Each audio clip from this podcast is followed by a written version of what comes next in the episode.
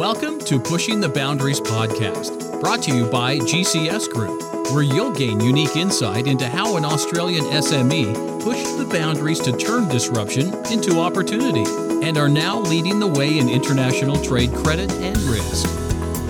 I'm your host, Anne Marie Cross, and this is part two of a special three part series where I'm speaking with Adam Wood, the now CEO of GCS. On today's episode, Adam is going to speak about credit and risk management and how GCS, an Australian SME with a footprint in more than 100 countries, has been able to transform disruption into opportunity. So, Adam, let's briefly recap what we learned from you in episode one. Your father, Neil Wood, 40 years ago, began traveling around the world, forging key relationship with industry peers and colleagues, and through that, he was able to achieve something that no one else before him had ever done, which was to build a successful business that boasted a global network of key stakeholders and businesses in the credit and risk management space across more than 100 countries. Wow. Then he went and built a one of a kind tech platform that had not been seen before, and that not only took credit and collections to new heights, he also became a pioneer in international collaboration and business exchange. However, as you said uh, in, in episode one, along came social media and internet directories, which meant that competitors were entering the marketplace from all angles, and they too were claiming we're international. And the GCS business model was disrupted and now operating in what was quickly becoming an increasingly crowded space. What point did you realize that disruption was here to stay? And that meant that as a business, you had to do something now to not only survive, but thrive. Yeah, well, thanks for the introduction, Anne Marie. And, and, you're right. I guess for us, uh, in hindsight, everything seems so very well organised and well planned. But the truth be known, it's almost impossible to see the hurricane when you're standing in the eye of it. Um, for us, the disruption, it took, as I mentioned earlier, it took a little longer for, for us to perhaps recognise, uh, adapt and change than what we would have liked in hindsight. But I guess for us, it was a slow burn. So the, the, the slow burn for us, we, we tried to evolve in certain areas, uh, make some changes to our business, and it was only when we realised some of those changes weren't materialising that we had to take a step back and take a, a, closer look at what was happening in and around us probably a big key driver for me was mentors to have the right sort of mentors around me. My, as you rightfully said, my dad's been uh, is considered by many a, a, godfather of the industry or of our international collection industry, and so I've I've been very lucky to have him as my you know mentor and, and best mate, but um, also a lot of his colleagues, friends, associates over the years all around the world that I've been lucky enough to meet who have uh, shared their thoughts and advice on uh, on what what we're doing, what the mm. market's doing, and, and just to get outside perspective. Because if you're only if you're drinking your own Kool Aid, you're, not seeing what's happening outside beyond your own market forces. So, thinking back, what were some of those initial hurdles that you had to overcome? Yeah, well, being a family business, very much mum and dad, and my sister Leanne, who's been in the business longer than I have, knows probably more about the industry than I do. So, you know, trying to get a, a consensus across the family and the company that the change was necessary because, as you pointed out, dad had innovated ever since he got in, ever since he's been in the business, he's been an innovator.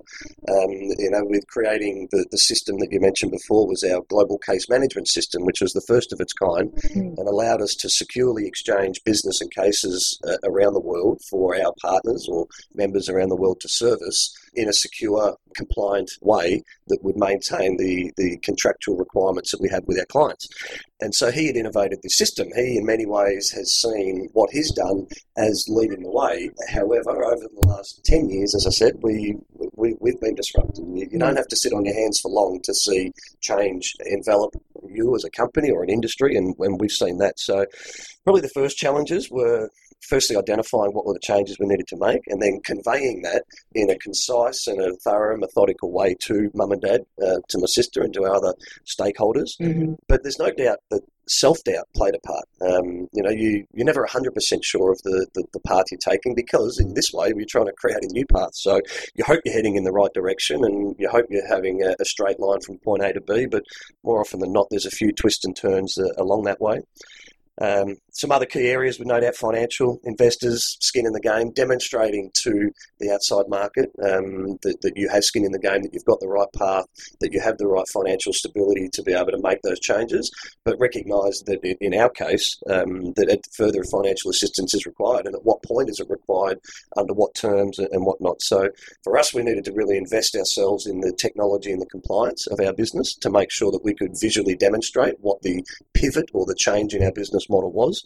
Uh, and so we've, we've made that very clearly now with our community platform and our certified by um, automated uh, program and platform as well. I know that you've written a number of articles uh, along the way, and in one of those articles, there was a comment that you made you can't buy 40 years in the game. This experience has taught us a lot and made us pretty resilient. So, what would you say are the biggest lessons that you've learned and how they've shaped the decisions that you did go on to make uh, and will continue to make, you know, as you move forward? The 40 years in the game is very clearly dad's 40 years in the game, and I've been in it at around 20 plus. My sister a little longer. So we, have all got skin in the game and understand um, that our experience means only so much. Um, so for us, probably some of the key points was to be agile. You know, most businesses have a business plan and want to work it, or a lot of businesses have a plan that they want to work methodically and, and not deviate from that plan. For us, it was to recognise the market forces and be agile enough to change with it as I mentioned a little earlier, mentors for me have been, you know, essential. Not just to have one opinion or view or expert or advisor that you that you listen from, learn from as many as you possibly can, and further to that point, to listen with your ears and not with your mouth. Too many people I find, uh, are listening with their mouth and not actually interested in what's being said to them, other than looking for the next opportunity to, to pitch their business or pitch their case or tell their story. And and so I've, I've learnt the hard way that uh, listening with your ears is as, as important as anything else because you'll hear things that allow you then to adapt and to embrace that change. Mm-hmm. Um, if you're not listening, you won't hear it. And for us, it was also to, to, to, I guess, to work out what you love, uh, develop a thirst for knowledge, um, and then go after it, irrespective of your age. So in my case, that was technology. The evolution from, from dad to me, or from the from the first generation down to the second, was the innovation that's taken place in and around us has been all-consuming. And for older generations, it's harder to stay abreast of all of those changes, whether it be on LinkedIn or Twitter or Facebook or Instagram, depending on whatever your business model is, whether you're providing a product or a service service, whether you want to take photos of your coffees or your flowers and you want to Instagram them and, and hashtag them and, and, and, and just connect in the way that is that was never done 10 years ago, 20 years ago and, and beyond, it allowed us to work out what we love. For me, it was technology and embracing all those, all the things that were modern. I'm by no means a, a coder or a, a, tech person traditionally. I, I just have, an, a, I guess, an affection and a, love for learning, a thirst for knowledge around all things um, innovation. So for us, that was the, the, the key drivers what I think is really fascinating and, and, great outcome is that you have been able to work and move forward successfully with different age groups. I mean, how many businesses uh, end up failing because they don't appreciate each other's strengths and, and what they bring to the table? Yeah, well, I, I think a, a, word that I, I, love, I heard a few years ago from one of my colleagues, Sid, um, was competition. Um, I love you know, that. Back in the day, it was you used to hate your fear, your fear, or you hate your competitors. Yeah. Nowadays, in this collaborative world of social networking, is that mm. you're competitive. You can find the business model to to progress competition, and therefore working with your competitors to mm-hmm. each of your mutual benefit. How much better are you than uh, than, than not doing that? So, addressing disruption head on, being a pioneer in the international playing field, is something many business leaders would find challenging. They're treading new ground, and often there's no one to guide them. No one has been before them. Now, you've been through this yourself, and I'm really interested in learning a little bit more about the steps that you took and what opportunities have come out of, of taking those steps. In terms of the, the GCS credit community, I guess for us it was identifying our weaknesses, uh, looking at the gaps in the marketplace, uh, and try to create a solution to what we saw as a, as a gap in that marketplace. So we, as a global credit, a global service provider of credit and collection services, that market became increasingly crowded, particularly over the last 10 years. You've found with, with internet directories and LinkedIn and, and other technology interfaces, anybody could claim to be international by putting a website and, and finding somebody on LinkedIn. And so for us, it was looking at what made us unique, what clearly our history in the market made us unique, but um, what was going to drive our innovation moving forward? How are we going to you know, re-establish ourselves as a market force in international credit and collections when you had so many other well-funded organisations entering the marketplace? So for us, it was looking at where did the gaps in the markets uh, marketplace fit? Obviously,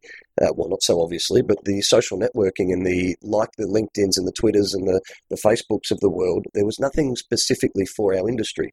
So, technology driven collaboration, uh, particularly for SMEs, was a way in which businesses could evolve them themselves and compete against some of those larger organizations that every industry has. You have your incumbents and your, your, your major players, and then you've got your middle sized businesses, and then your startups and your entrepreneurs trying to innovate uh, or break into a market. So, for us, we see uh, we saw an opportunity to provide a challenger brand or to present a challenger brand for SMEs to be able to compete against others using the technology interfaces that most people live and breathe with uh, every day now on their mobile phones, whether it be Facebook or Twitter or, or LinkedIn. Um, so we, we sort of looked at pivoting the GCS model from a, an international service provider to become the, the platform, the social network, I guess the aggregator and the facilitator of business exchange rather than the intermediary itself.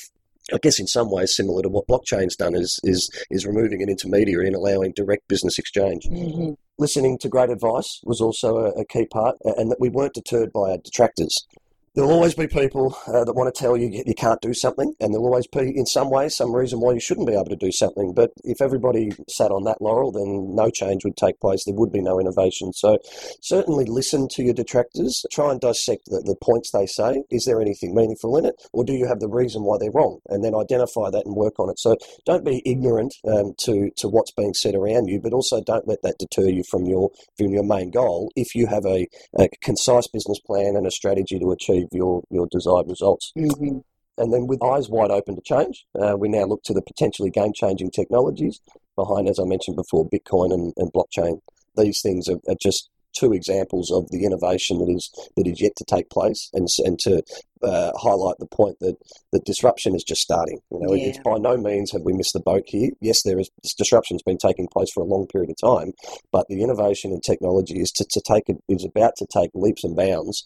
Um, that if you understand what those what those changes taking place are, then you can do something about it to to be a part of it. And thank goodness organisations uh, such as yourself have not listened to those people who have said, "Oh, yeah, this, it's not possible. No one can do that," because you know you wouldn't be where you are today sharing your, your story. So, Adam, you have been able to transform disruption into an incredible opportunity to, in many ways, reimagine international business exchange. Am I mm-hmm. right in thinking that this also is going to present opportunities for other businesses as well, particularly those who are interested in international credit and collections, to be able to leverage leverage these platforms that you've built? And if so, how? So, what we did, essentially, GCS Group, our parent entity under which we have our four verticals of credit management, risk management, compliance, and technology, we provide collectively our members and our customers with the tools and services to better and more profitably manage their own business. Um, the credit community specifically allows businesses of all shapes and sizes to immediately access the international market and exchange business with a community of trusted and, and vetted vendors all around the world not just service providers, and it's important we make this, this point, it's not just for credit and collection law firms and businesses associated in servicing international credit collections, but it's also for creditors and associates alike. So if a bank or a credit provider, a small, medium sized credit provider, has debt or credit management needs locally or internationally, they too can join the GCS credit community to engage directly with service providers wherever their needs may take them. So it may well be that they're looking for a credit report or looking for information or looking for services in, in establishing new markets overseas. Whatever the need is, the, the community is, is a starting point for you to be able to network and share and learn and connect with others around the world for whatever the purpose is that you need. Now, Adam, you mentioned the GRCQ from Certified By in episode one. You've said that that is the world's first affordable and online international compliance standard for SMEs. I'd like you to tell us a little bit more about what is this and how can it help small businesses? Yeah, good question. It is a new automated online, fully automated global standard for compliance, but essentially it allows businesses that otherwise don't understand or can't demonstrate their awareness of and their commitment to compliance to do so in a modern way that most people would expect to have an interface, to have a, an application that you can log into, that you can complete, fill in, go back to, refer to, learn from, share with your staff. But ultimately, once you've completed the eight stages of the GRCQ by certified by, you then get a, a certificate and you can demonstrate that to your or share that with your clients to show that you firstly recognize the importance of compliance and secondly you want to demonstrate your awareness of and your commitment to it.